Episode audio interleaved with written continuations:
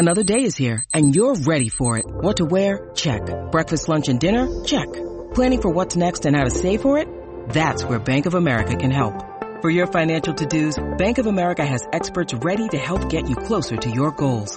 Get started at one of our local financial centers or 24-7 in our mobile banking app. Find a location near you at bankofamerica.com slash talk to us. What would you like the power to do?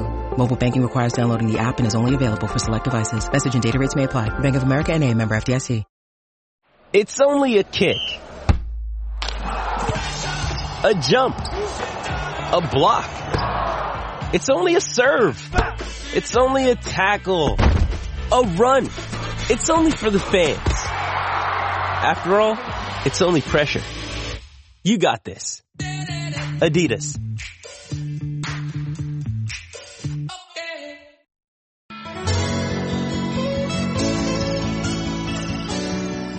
Hey everybody, this is Evan Lazar and you are listening to the Patriots Beat podcast powered by betonline.ag and the CLNS Media Podcast Network. And my God, he is back.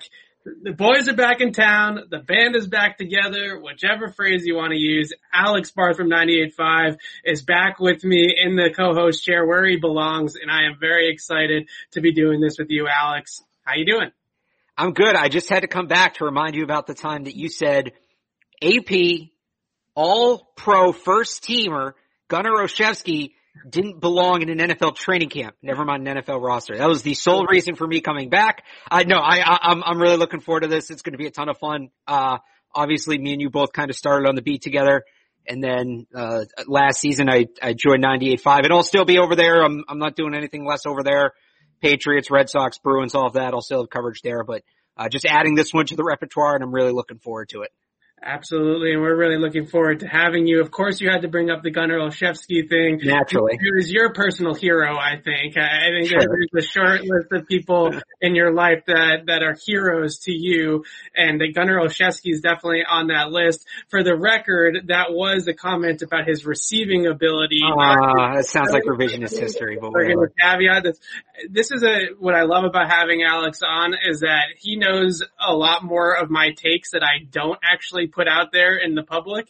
And, uh, it's pretty funny because you know a lot of the ones that I kind of just fly by you or you fly by me and uh, we don't necessarily tweet them. We don't write about them right away. We kind of just bounce them off of each other. So that's what this podcast is going to be a lot like is just us bouncing ideas off of one another takes. Some of them aren't ready for air, but we're going to do it anyways and we're going to go. And obviously the big topic in New England right now, whether we like it or not, Alex, is the. NFC Championship game featuring one Tom Brady, in case you've never heard of him, and uh, Rob Gronkowski is also on the Tampa Bay Buccaneers going up against the Green Bay Packers. I don't want to get too much into the Brady versus Belichick kind of stuff because I think your station takes care of most of the talk on that one. So uh, I do want to get into more about the game itself, but I am fascinated by the whole sort of makeup of this season for Tampa Bay because it feels like early on in the year, different times of the year, we saw a little bit of frustrated Brady come out. Now this week he sounds like a guy that's like, dang, you know, we made it to the NFC championship game. We're a pretty good team saying that the Bucks and the Packers are the two best teams in the NFC and they were kind of destined to meet at the end of the year. Yeah. So I thought obviously not to get too much into the Belichick Brady stuff. Also, I just think that conversation changes a lot depending on what happens in the next three weeks. Does Brady bow out in the NFC championship? Does he make the Super Bowl? Does he win the Super Bowl? So we can revisit that kind of when we have the full picture of the 2020 season. But I think a quote that summed up the Buck season great to, to kind of go what you talked about with the way Brady's handled this year is when Bruce Arians came out and said, you know? I'm kind of letting Brady coach and he didn't get to do that in New England, but he does it here. I don't know so much that he's letting Brady coach as much as Brady has to coach because kind of in parallel with this Bucks run of success and this hot streak they're on, we've seen fewer and fewer of Bruce Arians' fingerprints on this Tampa Bay Buccaneers team. Because guess what? He's not a very good coach. And I guess we can do that rant another time. I don't know if I need to do it now, but in short, he's underachieved pretty much his whole career based on the quarterbacks he's been given. It started out again at the beginning of the year. Now Brady has kind of essentially become, if not the offensive coordinator, the co-head coach of that team and you're seeing them have a lot more success. So, you know, I think this has really become Tom Brady's team. The talk in the offseason at the beginning of the year that he was going to have to adapt to Bruce Arians' system and he was going to have to kind of learn his role in this. He has adapted a little bit though. He has adapted. I mean, in the last few weeks though, the system's more adapted to him than he has to it, I think. I think that that's, a, that there's a point to be made there, but when you saw Tom Brady play for the Patriots for 20 years, outside of 07 and the 2017 season with Brandin Cooks, did he lead the league in air yards at any point as a Patriot quarterback or in deep passing attempts or any of those statistics? You know, that's Bruce Arians, right? You come out third and three, first drive against New Orleans and you run four verticals. That, that's not Patriot stuff. Right? So I guess Bruce Arians. More my point is they ran the ball four times including a kneel down when they got blew out by the Saints on that, that Monday night game earlier in the year. They ran it over, they ran it over 30 times against the Saints last week. That's where I'm saying not necessarily the, um, the, the, the, the within the play approach, but I, it just looks like the way they are operating as an offense, the way they are scripting plays, the way they are putting drives together, the decisions they're making pre-snap, that is becoming a lot more classic Brady as opposed to what we saw from Arians in the past and even earlier this year. I do think it is interesting that the last time around against New Orleans, really the first two times, they are playing a lot of two high shells against Tom Brady. Two high safeties, rotate one of those guys into the box after the snap into a crosser window or into a hook curl zone to take away some of the middle of the field. But for the most part, they're starting with two high safeties, which is a light box, obviously. And I wonder to a degree, and when you have a quarterback like Tom Brady, you obviously want to give him as much control at the line of scrimmage as possible. How many of those looks did he see? Okay, we got a six man box here. Yeah, I love to throw the ball. I am Tom Brady, but we got to run it a little bit. We got to hand the ball off to Leonard Fournette. How much of those decisions were made at the line of scrimmage? by the quarterback versus Bruce Arians or Byron Leftwich actually calling a run play. And I think the other thing is, is with the Brady Belichick discussion, are any of us surprised that Brady got the better of Belichick this season? Because Brady went to the ready-made team in Tampa Bay, right. right? That had an up-and-coming defense, and it was surrounded by skill talent that put up good numbers. Although he threw 30 interceptions, Jameis Winston still put up a lot of really good numbers in that offense over the last couple of years. So I don't think it's very much of a surprise that in 2020 Brady is getting the Belichick, the better of Belichick because Belichick was you know, going into a rebuild. I think right. we all knew that they were going into a rebuild of some sort, especially when they lost the quarterback. So I think that that's really a conversation, like you said, as much as we want to have it right now, as much as it feels bad right now for Patriots fans to see Tom Brady playing in championship weekend for a 14th time, this was always a long play by Bill Belichick. This was always a look into the future for Bill Belichick, where at the quarterback position, he had a guy at 43 years old that needed to win right now. Not five years from now, not three years from now, right now. And the Patriots did not have the roster around Tom Brady to be a win now team. He goes down to Tampa. They're playing in the title game. I think this can still turn around for Bill Belichick is what I'm saying, I guess. So, and, and, I know we said we weren't going to do this conversation. Here we are having yeah. it. The, the, tip of the iceberg of this conversation. The report was Brady wanted a three-year deal, right? And in the, the age of 45, and that's always been the goal, yada, yada, yada, whatever. So basically, Belichick refusing to give Brady the three-year deal. The way I look at that, if we can look at it objectively, and I don't think a lot of people can look at this objectively, and I get it, it's an emotional topic. But if we can look at this objectively, basically what Belichick said is, I can do something better in three years than Brady. And then essentially Brady ends for nothing. So it doesn't mean that they are going to be better in three years, but at the end of that three year window, so this year, next year, and the year after that, so that'd be after the 2022 season, they would be in a better place having let Brady go before 2020 than having him retire and, and, and they recoup nothing from that. So I'm looking at it as a three year window, right? Yes, this year obviously a disappointment, obviously a rebuild, but let's say that rebuild, right, that gets them in the top 15, which they're not if Brady's still here. They, they draft Mac Jones, hypothetically, and I know we'll talk a lot about the quarterbacks, but I'm just gonna throw that name out because it's an easy one at the 15th pick. Let's say they draft Mac Jones, his rookie year, they go like eight and eight, they're still learning, and then the year after that, they're a 10 win team, they're in the playoff. And they're, they're building to something. They have this young quarterback. Maybe they get some young pass catchers in the defensive pieces. Kyle Dugger Josh Uche, they're really starting to round out. Then you go back to this and you look at it and say, yeah, they did move on from Tom Brady at the right time, right? They needed and they needed an ability to rebuild, to reset. They got that. And in this three year window, Bill Belichick was productive in building his team. Now, the flip side of that is if the quarterbacks in 2021, 2022 are say like, I don't know, Cam Newton, Ryan Fitzpatrick, Marcus Mariota, and they all win six or seven games, then yeah, you're going to go back and look at that as a huge mistake. Cause now all of a sudden you don't have a young quarterback in place like you wouldn't have if Brady retired.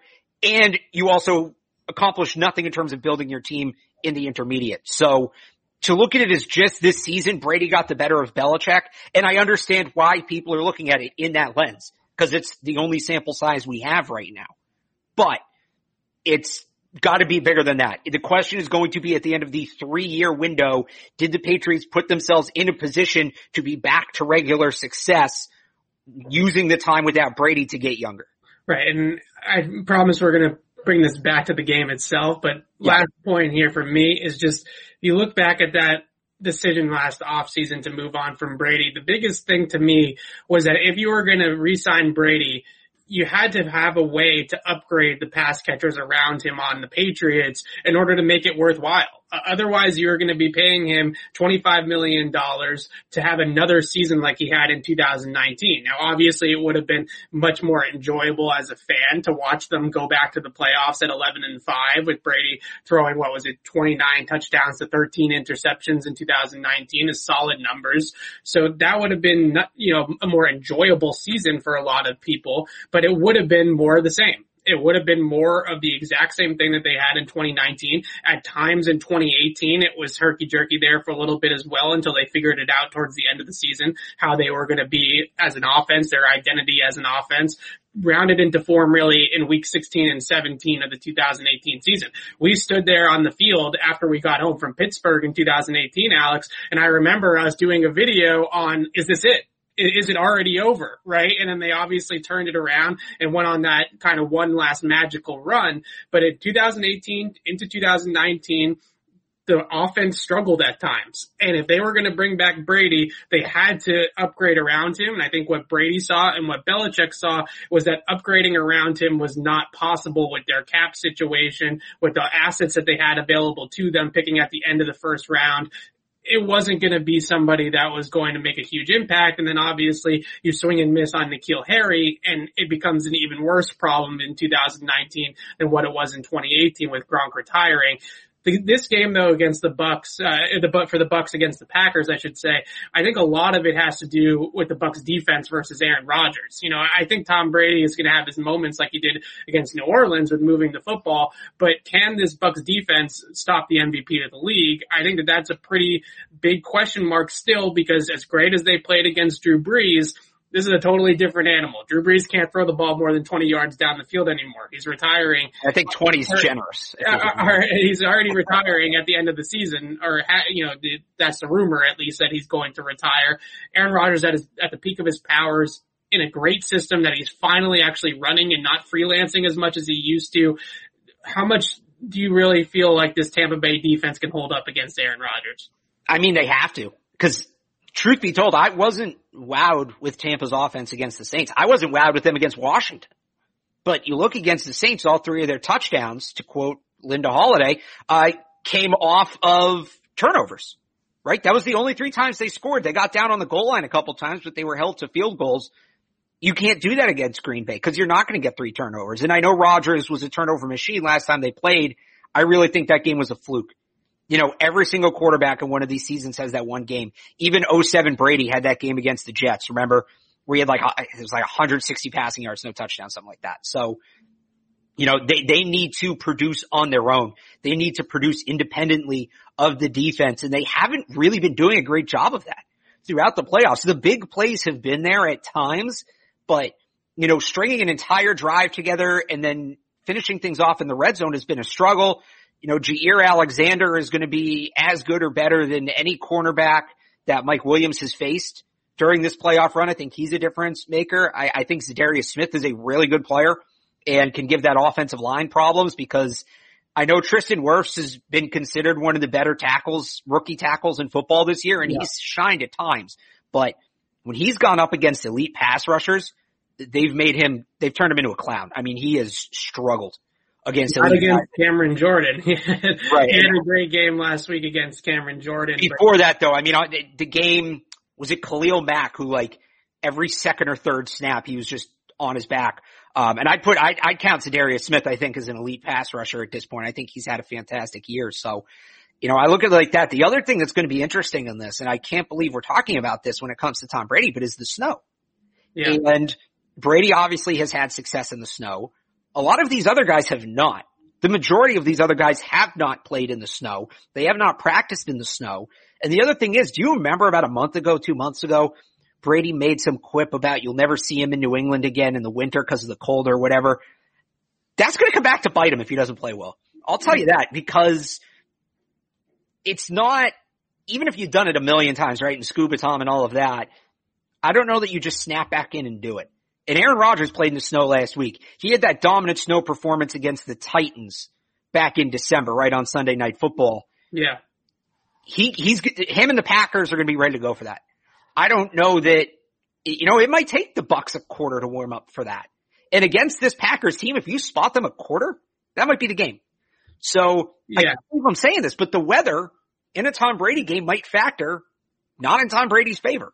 I think it factors more uh, for the rest of the team. I have no doubt that Tom Brady is going to be able to play in the snow. I mean, he's done it his whole life. You know, well, my point is like, if, if, if his receivers are slipping left and right and his right. linemen can't get footing. You know, it's not, when I say Tom Brady, I mean the offense as a whole. Obviously, I think Brady will get caught up pretty quickly, but I, I wouldn't be surprised if, if he has a drive or two to shake it off. It's been a while. And then, yeah, the rest of those guys, I think it could be a problem.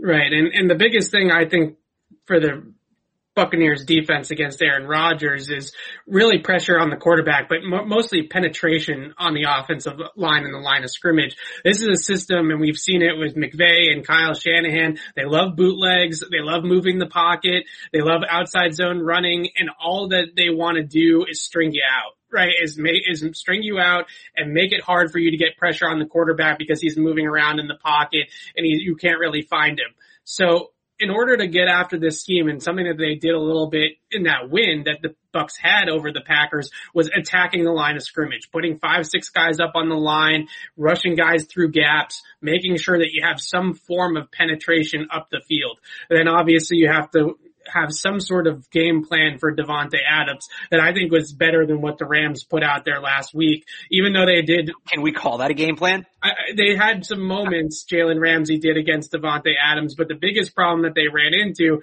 was a lot of those schemed opportunities that Michael uh, Matt, wow. LaFleur likes to draw up. Uh, there's so many LaFleurs, I can't keep track of. Well, I thought you were going to say Mike McCarthy for a second. No, I, his brother is Mike LaFleur, He's Matt LaFleur. Yes. Okay. Matt Mike McCarthy was also the coach of the Packers.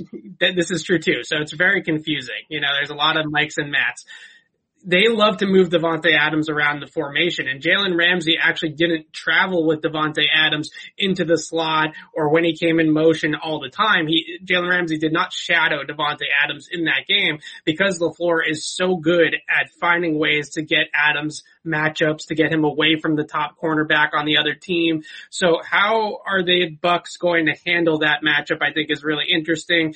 Obviously, Antoine Winfield Jr. is probably going to be over the top of Davante Adams for most of the game. Going back to the Bucks offense real quick though. Wait, wait, if, if we could stay on that real quick, because I actually have a point yeah. on that. Uh, Carlton Davis has been one of my favorite players to really watch good. Yeah. Around the NFL, I think he's, you know, going to be one of the better corners in this league. Physical, wearing 24 for the Bucks. I mean, that's certainly a fit. He, this, this is a big test for him. This is a huge, huge test for him.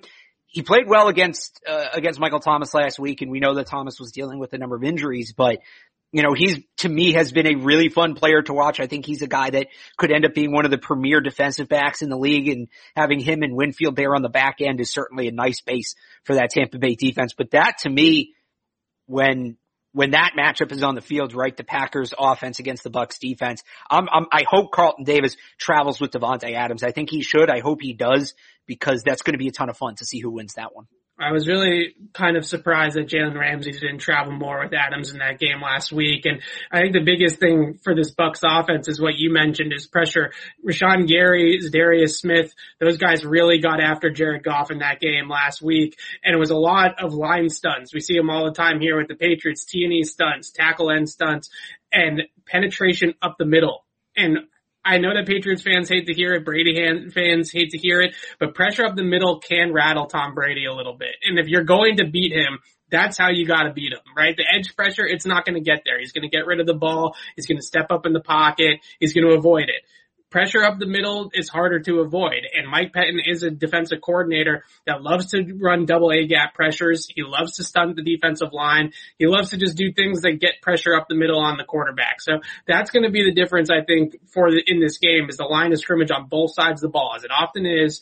Can the Packers defense get penetration up the middle on Tom Brady? Can the Bucks defense get penetration at all on the Green Bay Packers offense? Because their scheme is going to try really hard to avoid all those types of situations.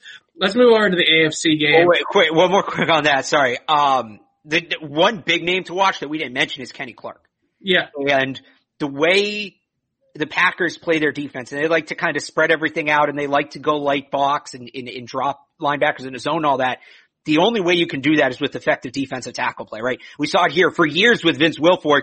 The defensive tackle doesn't necessarily need to be in on the play, but they're essentially defending the whole middle of the field about five yards back and they can't let anything happen between the guards.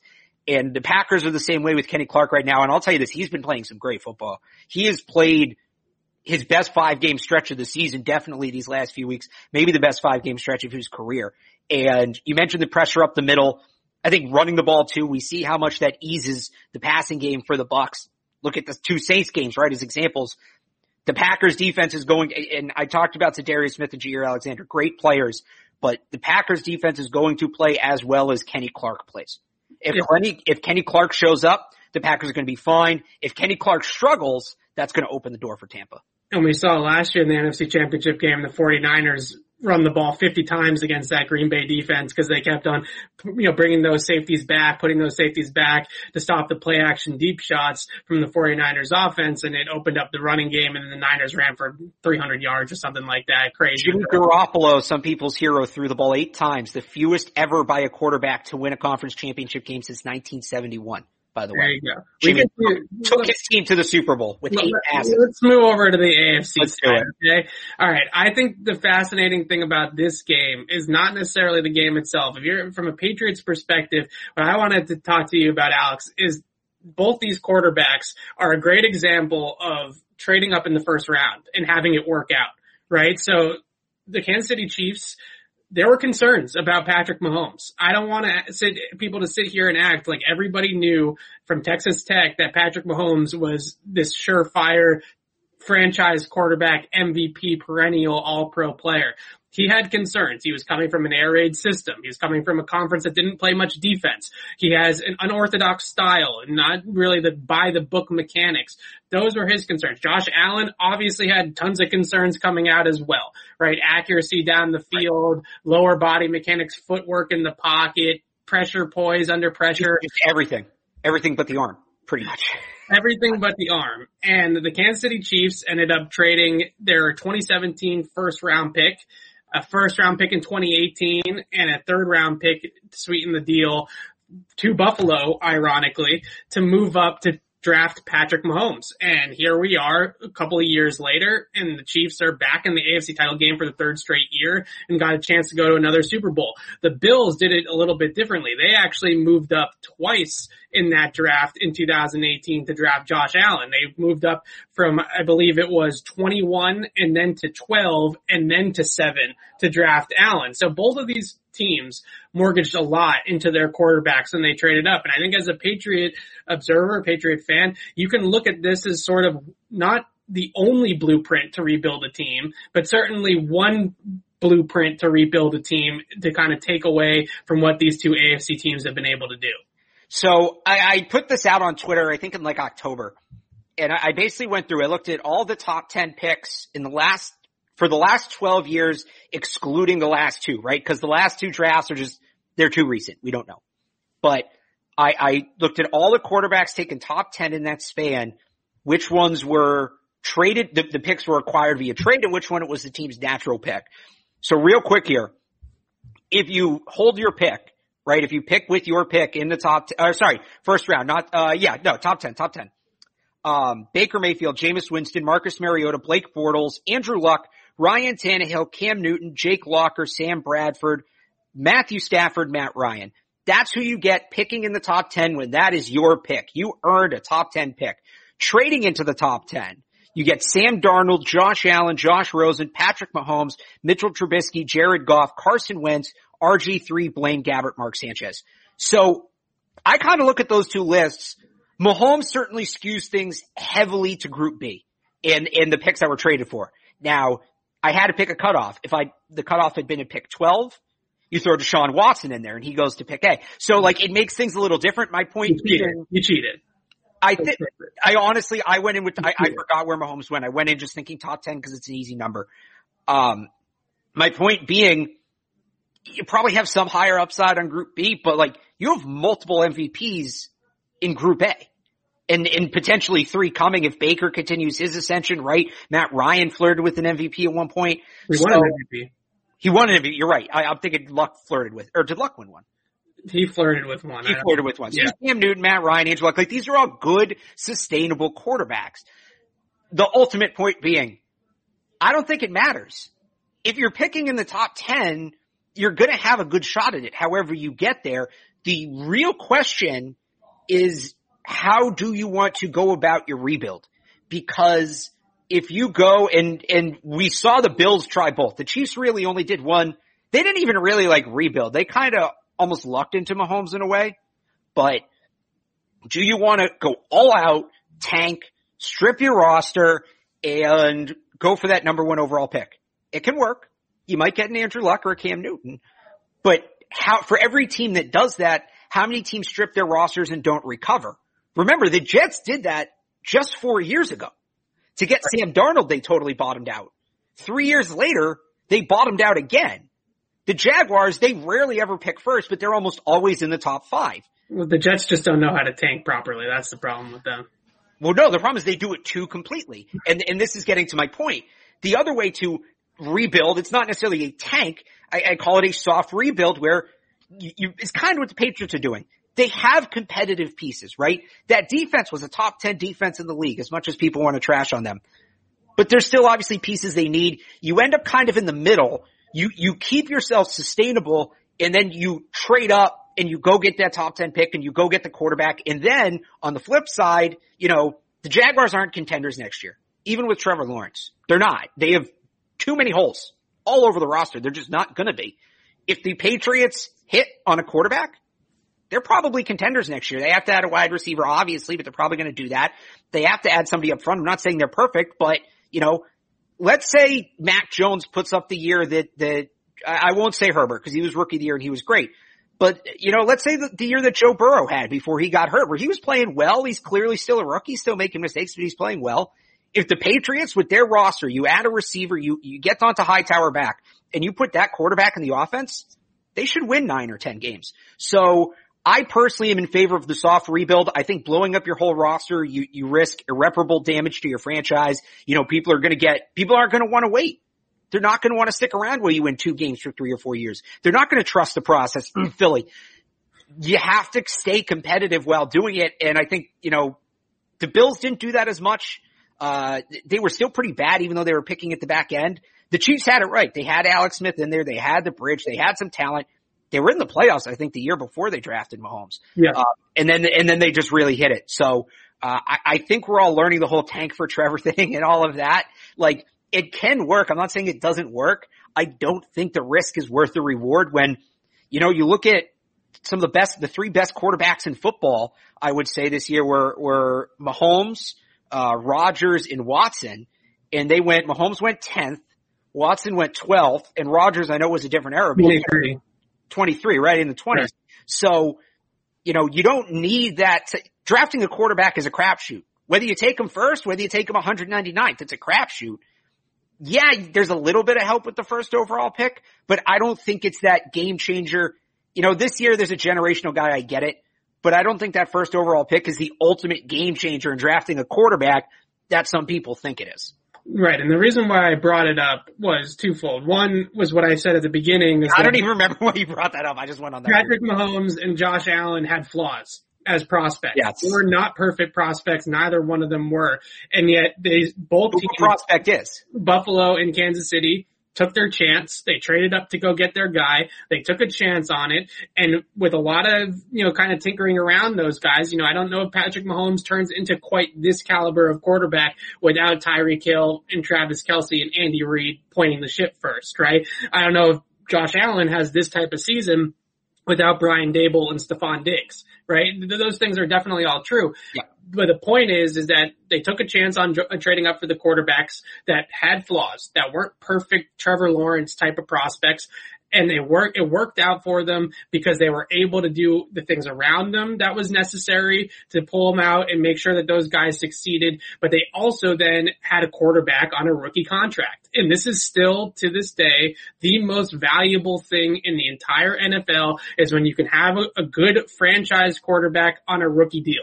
Because what you are able to do, like the Buffalo Bills did, was sign veteran players into their cap space because they're not paying the quarterback. So the Patriots could go ahead and they could draft Mac Jones or they could trade up for a Trey Lance and they will have a quarterback cost controlled for four, possibly five years. That's one of the best assets that you can get on all of football. And then they will still have close to 50, 55 million dollars in cap space more plus more if they make some other move, cap saving moves, you know, Marcus Cannon retires or something like that to Gilmore. Spread a whole lot more money around to the rest of the team. And you look at some of the other flaws that they have. What, where, what are the main ones besides quarterback? It's obviously a weapon on offense, right? They need a number one guy. They need a pass catcher. You can get those in free agency. You can get those via trade, right? It doesn't have to be a first round pick that you take a guy. And You not just, not just can. That, that's how they should go Right. They it. They, they don't need guys on a learning curve. They need guys who are ready to go. Exactly. And then defensive tackle is a need, I would say, or defensive line in general. Linebacker, I would say, is certainly a need. Those are not premium positions anymore in today's NFL. Those are not guys, for the most part, you can get guys on day two that can contribute in those roles. I think a person that's sort of the perfect example of that is Fred Warner in San Francisco, who's the Oh, exact type of player the Patriots need. Third round pick right? That's the, he was not a top 15 guy. He was not Micah Parsons getting drafted in the top Right. 10. So you can find a lot of those guys. You, what you can't find is quarterbacks. You can't find them. You, you go and you look at the last five, six, seven years of drafting quarterbacks. There is no quarterback to be had anymore like Tom Brady at 199. You I mean, really- is, is Russell Wilson the last, like, great Dak Prescott's to go outside the- of the first round? Dak, you're right. Yeah. Dak Prescott's the last one to really go outside of the first round and turn into a franchise QB. I guess you could quibble with like Kirk Cousins and Andy Dalton and those types of guys and how, how good are was those the first guys round really. pick, I thought. Those guys were all outside the first round. Dalton, where, I thought Dalton was a first round pick. No, Dalton was not a first round pick. I, believe. I believe he was a third. Um, we can, we can look it up quickly and get the exact answer. Definitely not a first round guy. I don't think. He was one of the top quarterbacks in that draft. I, you can look it up quickly. I, I'm pretty sure Like that. 35th, 35th. He just missed the first round. There you go. Point stands. Job. The first round. Thank you. So So basically, you're saying, you're saying that if a good quarterback is on the board at 33, they should pass. I'm not saying that. I'm saying the odds of a good quarterback being on the board at 33 are pretty long. And I, I think that the, when you look at sort of the metrics of it, especially in recent years, there are so many instances of teams trading up to draft guys before they fall, you know, further down the board. A guy like a Lamar Jackson's a perfect example. He fell all the way to 32, but the Baltimore Ravens didn't let him fall anymore, right? They traded back up on the end of, uh, you know, night one and got Lamar Jackson in there. So on top of the fact that you have the quarterback you, on the rookie contract, you don't need to use that those first round picks that you traded up to get the quarterback on a wide receiver because we just mentioned you can address that in free agency or via trade. You have all this cap space to still work with to add to, to the rest of the roster. You still have all your mid round draft picks to hit on some of those secondary needs that you have. You know, defensive tackle, linebacker, things like that. Maybe offensive lineman for future use. You know, a third tackle, something something like that there's all these capabilities that you have when you don't have to pay the quarterback big money. You trade for Matthew Stafford, that there goes half your cap space in one player. You gave up a pick to get him and you just got wasted 25 to 30 million dollars on the quarterback position. Well, in, unless you don't give up a pick for him. How are or a premium pick. I mean, cause the, the, the interesting thing with this offseason is they do have Stephon Gilmore. And he's probably going to end up getting moved. So I think if you're making that trade, that's where Gilmore comes in more so than a pick. Um, you know, JJ Watson, you know, I think if you're going to trade that pick, it's not for a quarterback. I look at, at the potential of trading that pick and, and there's a report that JJ want, Watt wants out and he'd be a great fit. The issue um, with trading Gilmore to a team like Houston and Detroit is why does a rebuilding team want a 30 year old cornerback? I don't that think have to pay because I, I don't think Houston, Detroit, fair. I don't think Houston believes they're a rebuilding team. I think that I like I don't think Deshaun Watson gets traded this offseason. I know well, the report believes they're a rebuilding team because he just signed a six year contract with Houston to make sure that he wasn't going to, you know, be in a situation where he's gone in a year or two uh, that's the tough part with Gilmore to me is that he wants an, another contract. He wants to get, he right. wants that Revis deal towards the end of his year, of his career that he got, that Revis got with the Jets. He wants that other contract. You're going to have to give up an asset to get him. He's a player, Gilmore, that is destined for like Dallas, for example, who's desperately needed cornerback help for a long time since Byron Jones left, especially and they are a team that's going to have Dak back next year. They have all the pieces on offense already in place. They just need to bring their defense together. That's a team that maybe would entertain a Gilmore trade. I just don't see why a team that's rebuilding that was four and twelve last year, like Houston, is going to be interested in a 31 year old All Pro. Because I think that when it comes down to it, they're going to get one more chance to pitch to Deshaun Watson. They're going to get one more season. And if you know you have one season to keep your 26 year old franchise quarterback, you're going all out. In that sense, doesn't Stephon Gilmore make perfect sense? That defense was awful last year. They need defensive help. If the goal is to keep Deshaun Watson in the building, then I guess it makes more sense. That's, that's what I'm saying. If, if Deshaun Watson gets traded, that, that option's on the table. I'm just saying, if Houston still believes, and I, I think they do, just based on what I see, if Houston believes they can keep Deshaun Watson, but they have to convince him to want to stay and that they're invested in making him successful now and getting him to the playoffs and getting him to the Super Bowl now. Then I think Gilmore makes sense. If, if Watson gets traded, then yeah, they're not, they're not an option for, for Gilmore anymore, I'd say. But what, I, I don't remember. What was your original point? It's the Bills, the, the my, Chiefs? My, where are we going with this? My point basically just is that I don't think that we should be looking at quarterback prospects in this draft, upcoming draft, and looking at the flaws and saying it's it's too scary to draft that guy. Because all these guys are imperfect prospects, and more times than not in recent years, if you have identified a guy that you've traded up to go get, it's worked out pretty darn well for a lot of teams. You know, you have teams like Houston, teams like Kansas City, teams like, for uh, obviously the Buffalo Bills a lot of these teams have traded up for that quarterback and that hasn't been perfect. And I think Trey Lance is the perfect example of this because he's probably going to be the most likely guy to be there. And he only has one year of tape. It's in the FCS. It was great season for him. He lit it up. He had some concerns though, right? He has some concerns, accuracy concerns, mechanical concerns, things like that. But at the end of the day, the risk greatly outweighs, or the reward greatly outweighs the risk with these quarterbacks, right? You're, yes, you have a chance that you could bust. You also have a chance that you could draft Ja'Marr Chase and he could bust. You know what I mean? Like you have a chance of busting on anybody and the, just the reward of hitting on that quarterback, especially a young one on a rookie deal that's going to be your franchise QB for a very long time is so paramount. It's just a way that it, it just doesn't it shouldn't be something that we're crossing off just because Trey Lance is not a perfect prospect or just so what I would say to that is if they really believe Trey Lance is the guy, and I'm not as high on Trey Lance as, as, as some people, but I get it. But if they really believe he's the guy, then go for it.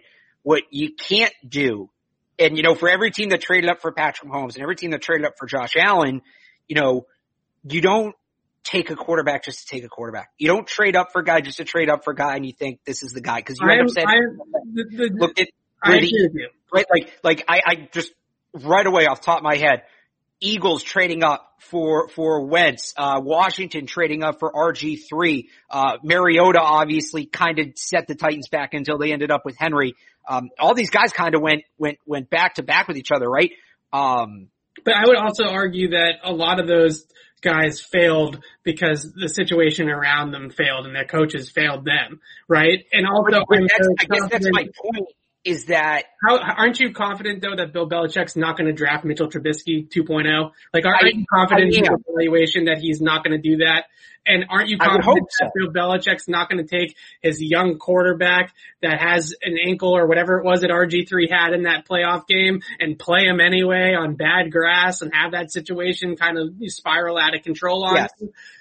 That's but, what but, happened with all those guys. Okay, Wentz, um, I think, you know. Wentz got hurt. You know, same thing. Wentz had injury. When Wentz is healthy. Injury people have recovered for his issues this year weren't injury related. I'm not sold. Goff, Goff essentially got benched for John Wolford. Jared Goff's a, a good one because so, that's similar to Trubisky though, in that it was, they should not, Goff was not the guy to trade up for. In that draft, but, but, that, but that's what I'm saying.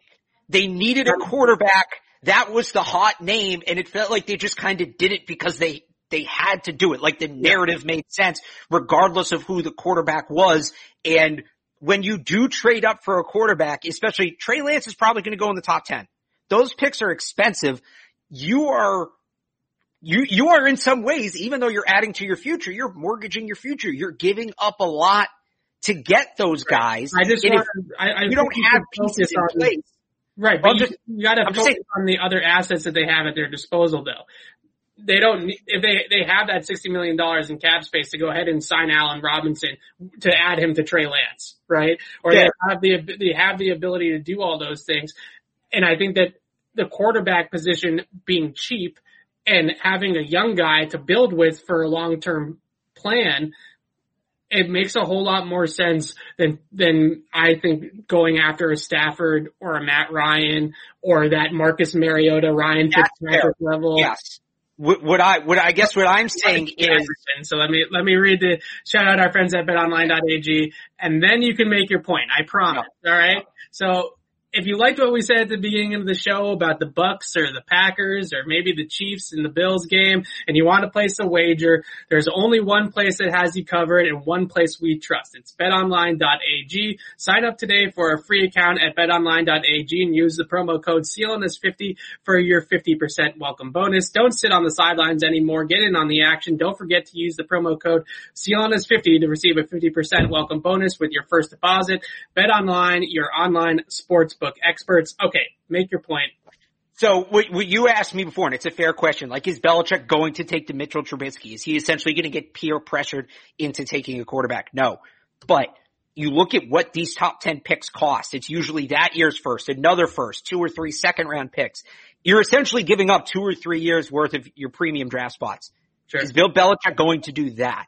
No, I don't see it. I don't see it either. But the problem is, is that if you don't do that, then you're stuck in a short window with the Matthew Stafford or, or Matt Ryan, who are quarterbacks. They can take a quarterback at 15. It's not like they're picking 30th anymore. My all the good options are going to be off the board. 15, and this is going to get into a whole nother rant for both of us. Is just too early for Mac Jones we both like him, Alex. We both like the tape with Mac Jones. It's too early. It's, there's no if if if it is a the most important position in sports. If there is a quarterback and you think that is the guy, too early does not exist. Nobody is looking. Nobody is looking at this because would remember, you draft Kirk Cousins 15th overall? When when Russell Wilson, if I thought he was the guy, when Russell Wilson went in what is it 2014, he went in the third round, and that was early. People thought he was going to be a day three pick. Russell Wilson went in the third round. People thought it was early. Is anybody saying, is anybody saying, you know, yeah, they got their guy, but oh, if they'd used that third round pick on like a defensive tackle and then gotten Russell Wilson in the fourth, who knows how much better they'd be. No, if the guy is the guy, you take him. You don't pass on the guy just because, oh, the numbers don't line up. So where's the spot for him? 17th? The issue, is, the issue is, the issue is not that, that maybe he is the guy. Russell Wilson also fell because he transferred him because he was short. Alright? And nowadays in the NFL, if but Russell, the point is the point. They, they reached for him. It wasn't the spot. It was too high. Yet they took him and it worked out just fine. College football now, in 2020, he'd be a top five pick in the draft. Cause Kyler Murray already did it. Baker Mayfield already did it. The, the whole height you know, it's not about it's, it's not about his specific player type. I am saying that if you believe a player is good and you only have one chance at drafting that player, especially at such an important position, it doesn't make sense. Let me put it this way. If they don't take Mac Jones at 15, they're probably not going to get him, right? Pending some crazy trades. If they think, let, us just imagine for a second, they, or anybody, I'm going to take Mac Jones' name out. There is a quarterback who is projected as a late first round pick. They are higher than everybody else on this quarterback. They believe he's the guy. They are down to two players. They both think that they are, you know, franchise players. One is the quarterback who's supposed to go at the end of the first round. The other is a defensive tackle who was supposed to go in the top 10. He fell. They're picking 15th. One guy, based on the projections, is great value. The other guy, based on the projections, is a reach. Who do you want them to take there? I would take the quarterback too, but here's my concern with That's all I'm saying. Here's my that concern is all I'm saying. Here's my concern is that to me, Mac Jones is a distributor. I don't see a guy with electric arm talent. I don't see a guy with electric athleticism that can create it outside the pocket or out of structure. He is a guy, he's a point guard playing quarterback. And there's nothing wrong with that, right? One There's something to be said almost won the Super Bowl last year. One of those quarterbacks was a bad Kyle Shan- a few bad Kyle Shanahan decisions, a few bad Kyle Shanahan decisions away from Right. winning the Super Bowl. One of those guys, like you just described, has been fawned over in this market, It's has been a perfect comparison for the criticized for five years. I get that. But at the same time, the reason why Kyle Shanahan and Jimmy Garoppolo were five plays away from a Super Bowl title was he was throwing the ball to Kittle. He had Deebo Samuel one way. He had Emmanuel Sanders the other way. He had an electric offensive line with Raheem Mostert behind it, right? And he had a great, great fullback. Let's not forget about Kyle Juszczyk. And they had a great defense uh, by a defensive coordinator who's now the head coach of the New York Jets. So- That's the biggest reason why the 49ers were in that game to begin with. The Yeah. problem is, is can the Patriots build the rest of the roster on defense and offense around Jones to elevate a quarterback that is Jimmy Garoppolo, that is Kirk Cousins, that is that level of a passer that isn't somebody that is going to really do something on his own. So to go back to what you said before, right, about how the Patriots have all these assets and they can go, they can go get themselves an Allen Robinson if they want, Hunter Henry potentially, all this, right?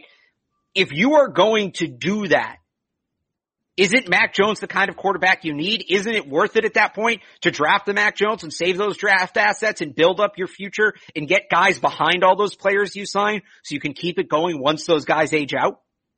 The question is, is which one would you rather? Would you rather have the quarterback that the all pro quarterback, all pro caliber quarterback, I should say, in terms of talent, physical talent, that you can then go use your mid round picks, go use your cap space to add the guys around him?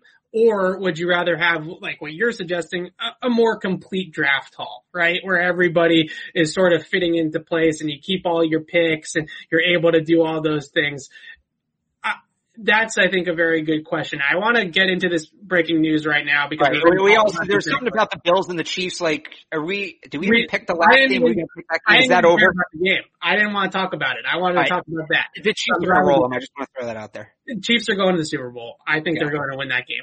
The Philadelphia Eagles, we were going to talk about Josh McDaniels' candidacy with the Eagles. They have decided to hire Colts offensive coordinator Nick Sir- Siranian, I think it is. I've never heard that name pronounced. I was hoping you knew it. I think it's Siranian. This makes all the sense in the world. I think it's actually hilarious in a lot of ways that the the Eagles cannot quit the Andy Reid coaching tree. They can't quit it. They can't quit it. So Andy Reid, of course, goes to Doug Pederson. Then from Doug Pederson, it goes to a Frank Reich disciple and Nick Saran. I can't say it. The Colts offensive coordinator. That is really where we're at right now. Josh McDaniels. Wait, Sirianni. Uh, there you go. Sirianni. That's not that hard. Sirianni not going to Josh McDaniels. He will not be the next coach of the Eagles. What is the deal with Josh McDaniels? Why, I know you're not as high on him as I am, so why does nobody have any interest in this guy? Also, I do think it is interesting that the Eagles went with uh, Siranian instead of Eric Bieniemy, who was Sirianni. Siri, like your phone. this is why this is, this is why you should be hosted. Sirianni. that I think it is funny that they went with him instead of Andy Reid's guy and Eric Bieniemy. They went with Frank Reich's guy instead. Continuing the long line of offensive minded coaches in Philadelphia. They are never going to hire a defensive coach as long as Jeffrey Lurie is the owner of the Eagles. But why no McDaniels? Why would they? I guess would be my question. What, what has Josh McDaniels done in the last two years that you want to hire him? He put together one of the league's worst offenses. And on top of that, he still has the Colts issue hanging over him.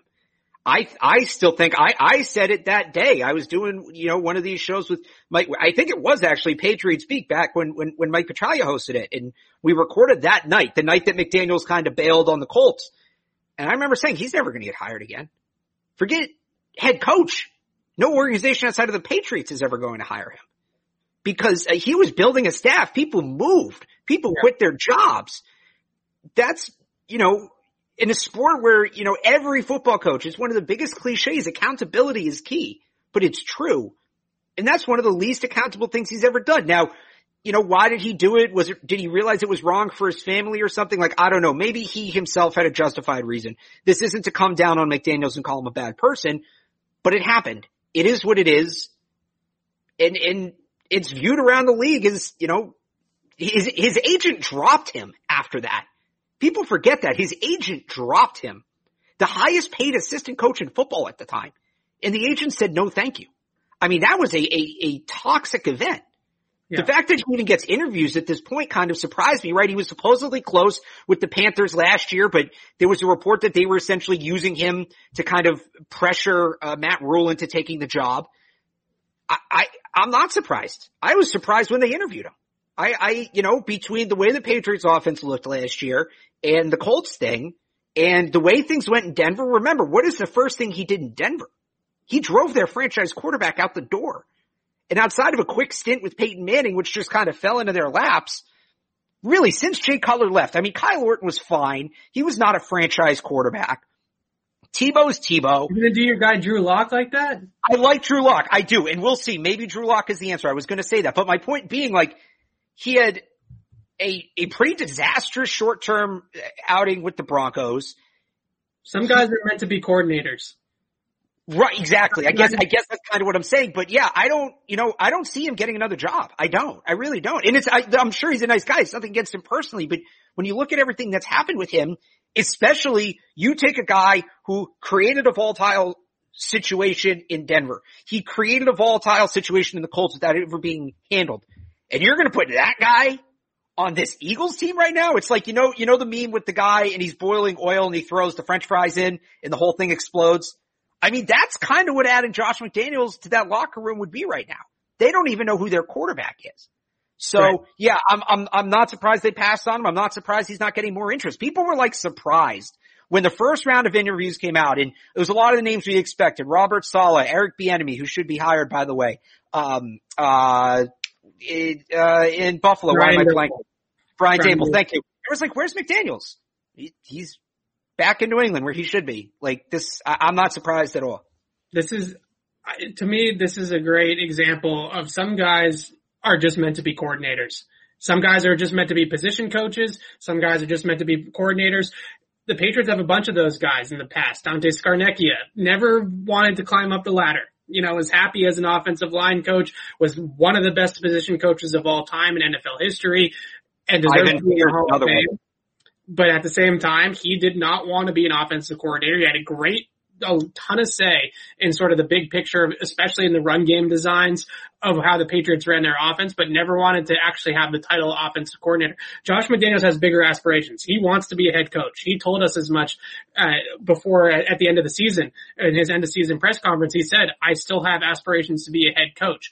The problem that we're finding is that because of all the reasons that you mentioned with the Colts, with the Broncos, his leadership skills his ability to be the CEO of the football team, he hasn't been able to sell anybody on that. Howie Roseman, the general manager of the Philadelphia Eagles, was ready to hire Josh McDaniels. He liked McDaniels. He enjoyed the, his time in the interview that they had with him that lasted all day last Sunday. McDaniels was there for 12, 13 hours or something like that with the Eagles brass.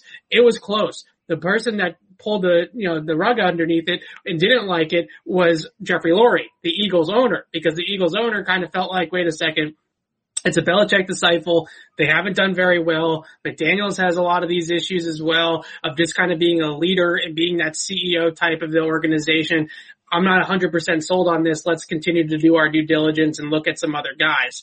And that's what ended up happening. And here we are sitting and they didn't hire Josh McDaniels. And I think this is going to be Josh McDaniels' destiny to just be an offensive coordinator. And I think he's a pretty good offensive coordinator. I think he gets a lot of flack for not having great talent the last couple of years.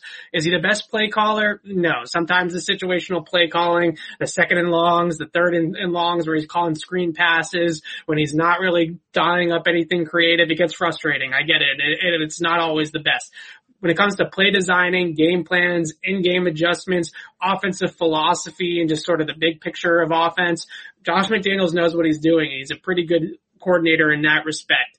But is he the guy that's going to be that front of your franchise, put him in front of the podium? This is our head coach. For any other team in the future, I don't think I see it. And the Patriots, in a lot of ways, are going to benefit from that and that they get to keep McDaniels. But there's also that argument of when's something else is going to come in? When's that extra little flavor of new going to be able to come in here and somebody different and I think that's where that quarterbacks coach position where they hired Jedd Fisch last year didn't necessarily work out in terms of the end result, but that's the idea, right? Is to get somebody in that quarterback coach role to be able to go through and, and be something a little bit different and give McDaniel some fresh ideas and a fresh perspective into this offense. Hopefully they can find somebody, not Adam Gase, please, somebody else that, can, that can do something like that for McDaniels. But I, I do think that a lot of the flack that McDaniels gets for the last couple of seasons is unfair. Yeah, well, you know, you mentioned where where would the, the new come in, and I, I think it would have been really interesting because not only would McDaniel's obviously if he gets hired by Philly, he's gone, but I would think Jerod Mayo becomes his defensive coordinator. He'd interviewed for the Eagles job. They obviously like him. The two have a relationship. It doesn't seem like Mayo is going to get promoted to defensive coordinator in New England for a number of reasons, none of them being his fault. And I think that's unfortunate. But, um, yeah, you know, it would have been an interesting opportunity. You mentioned the next guy, and I don't know if this is for the quarterbacks coach, but you know, I look at a guy like Troy Brown, right? And he was kind of volunteering with the team on, or he was with the team on a volunteer basis, and then they make him the wide receivers coach. And then they take this guy who was a great wide receiver, right? One of the best wide receivers in franchise history. And they make him a running backs coach. And you look at that and you think, that's a little odd, right? Well, you have this great receiver. Wouldn't you want him working with the receivers? But when you dig a little deeper, and Belichick's talked about this, and he wants his coaches, even if they're coaching one position, to understand all the positions, right? So you take this guy in Troy Brown, who was a great football mind, and you haven't coached wide receivers, and you haven't coached the running backs, and I wonder if that's kind of preparing him to be the next offensive coordinator, and they want to move him around the offense and get him different spots. I don't, I don't think that he would become the quarterback coach. Like I'm not going to go that far, but you know, something different for McDaniels I'd have to imagine Troy Brown's offense, even though they came up in the same system, would be a little bit different. I'd imagine his philosophy would be a little bit different. Josh McDaniels was a D3 quarterback and then a lifelong coach. Troy Brown played receiver in the NFL for over a decade. Like I'd be really interested to see what his play call style is. So, you know, you talk about new. I, I don't know how we get there because like I said, I don't think, you know, McDaniels is leaving when he wants to leave. I don't think anybody's taking him away. And we know the rumor about he's been promised that he's the heir apparent. But if that situation somehow did present itself, maybe Houston doubles back around and grabs it, which would be moronic. But maybe they do that. Or are they the only opening left? They are. Yeah. So I guess that would be it for this year, but I'd love to see Troy Brown get a shot in that chair and Troy Brown, because he was with the wide receivers and he has the history as a wide receivers, that's your passing game side of your brain. You go to coach running backs, now you're getting into the running game and how that sets things up. The best offensive coordinators around the league understand protections. They understand line protections and how the offensive line factors into the rest of the, of the play call and the rest of the Brown the line coach this year is what you're saying. It's a very important part of the puzzle because a lot of guys a lot of coaches, a lot of play designers get up there on the whiteboard, they draw up these crazy route combinations, and then they think about it and they put it on the practice field and they say, let's practice this. The quarterback gets sacked every single time. And you say, what the hell is going on? And then you realize, oh wait, I gotta think about the protection too. Right, I gotta think about if I have this double move over here and it's gonna take a little bit of extra time to get the foot throw off, but I only got five guys in the protection. That's not gonna work in the NFL. So that's a big part of it also is the run game, how that fits in, how the line play fits into the greater picture passing game. This is important in going ground and how to beat defense and coverage tendencies and stuff like that. So that was why Bill Belichick loves to move his, his guys around. And sometimes he, uh, Josh Daniels started as a defensive coach. People don't remember that. He started on the defensive side of the ball. Knowing defense and how the defense is going to attack the offense is also really key to being a good offensive coordinator and play caller. So a lot of those things are why Bill Belichick likes to move guys around and Troy Brown's a great example. I don't know if it will happen for Troy Brown. Gerard Mayo I think is really uh, should be interested in move in moving on from the Patriots organization because he's never going to leapfrog Steve Belichick here. He he could be the best coach in the world, and they're not going to have him coach defense over Steve. So it's tough because like he he can't leave for a lateral move. Like that's just a slap in the face. So he might have to though, right? He might have to. He might have to leave for a lateral move because a but you don't think you don't think somebody will hire like maybe he doesn't get hired as a head coach right away. Like I, I, honestly, I was a little surprised the Eagles jumped right there at that. But I, you don't think he can get a defensive coordinator job somewhere? Maybe not this year, but like next year. Sure, sure. I, I was That- thinking that's lateral not a lateral move. I, right. I understand what you're saying now. I was Right. thinking he was already in that sort of position. No, So- like the, the, the- so that's the thing. Like he because because the Patriots won't give him the title, it kind of allows him to even if the responsibilities are lateral, he can say, "Well, they're giving me the title," and you assume with the title they're giving me more money. So then it's like logical. But if he were to go be the linebacker coach, right, Right, in, right. in, in like New Orleans or I don't know where there's an opening wherever. Then that that's that's a slap in the face to Belichick. He can't really do that. And that would be a red flag if coaches are leaving for lateral moves.